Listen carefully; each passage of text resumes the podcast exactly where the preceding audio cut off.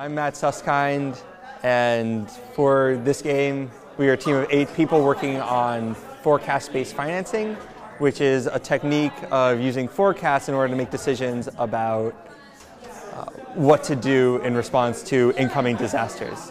Currently, a lot of techniques are we're going to build long-term protection for cities in terms of dams or disaster preparedness, or after disaster happens, we will react to the disaster. But there's not a lot of work done in terms of we see that there's a 50% chance of disaster within the next week. Let's start mobilizing to prepare for that. And part of the reason for that is because if the disaster doesn't happen, you end up wasting money. But if you actually do an analysis, you'll realize that the money that you waste is actually way less expensive than trying to make up for your lack of preparedness after the fact. So Pablo had come in from the Red, Red Cross, Red Crescent Climate Center, and he pitched a couple of different concepts that they wanted games around in order to educate uh, either members of the Red Cross or people out in the world who they wanted to show these different ideas to.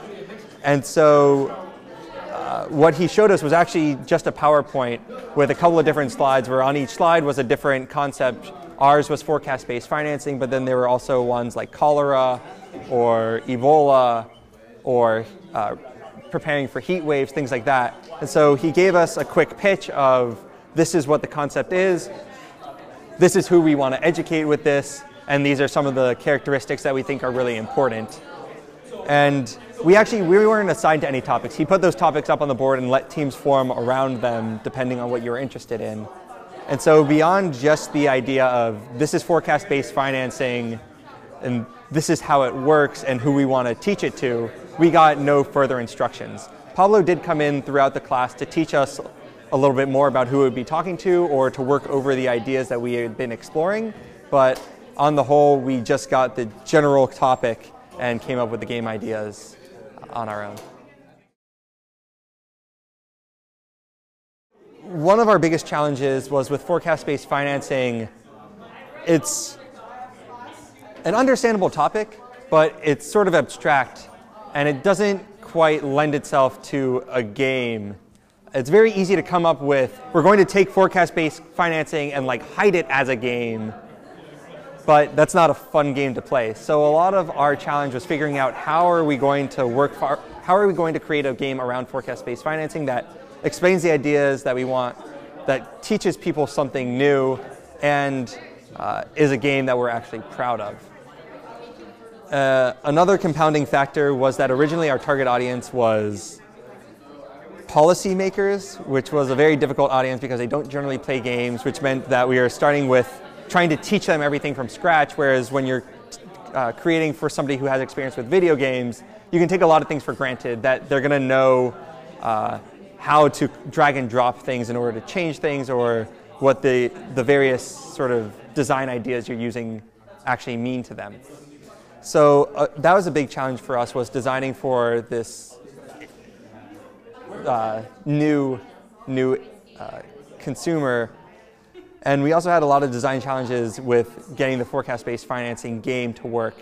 And the way that we approached it at first was by creating a whole bunch of different prototypes of a lot of different types of games and trying them out with people, seeing what they understood, what they liked about them, what didn't work, what they learned from them uh, which was really good in terms of exploring different ideas and learning more about the, the subject area.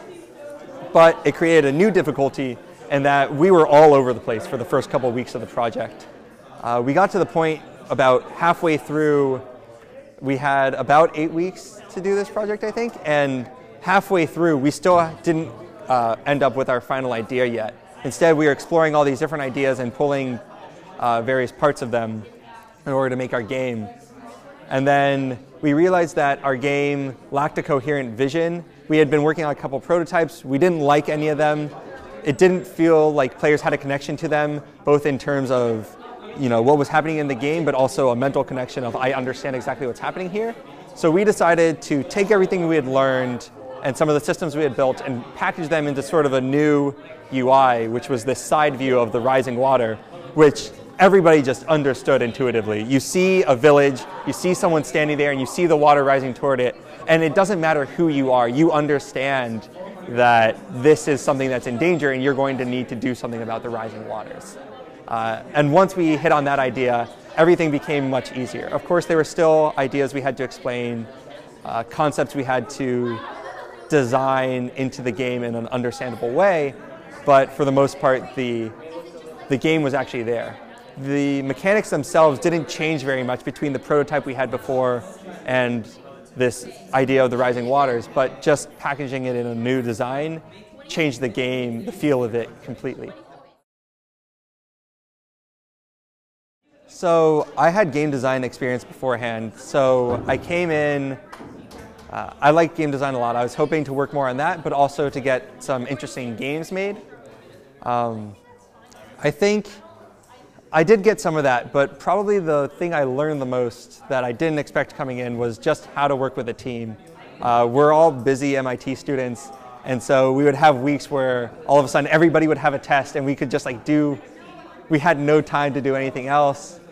And so it was a lot of learning how to work with people who are extremely busy and who have a lot on their plate, and so it's really easy for things to slip or things to get forgotten, fall through the cracks. So it taught me a lot about about project management basically and and solving problems as a team and learning how to get everybody I don't want to say hurting cats because it's not like people didn't care, but it's just that we were so busy. It taught me how to work with these kind of busy people to get to where we needed to be.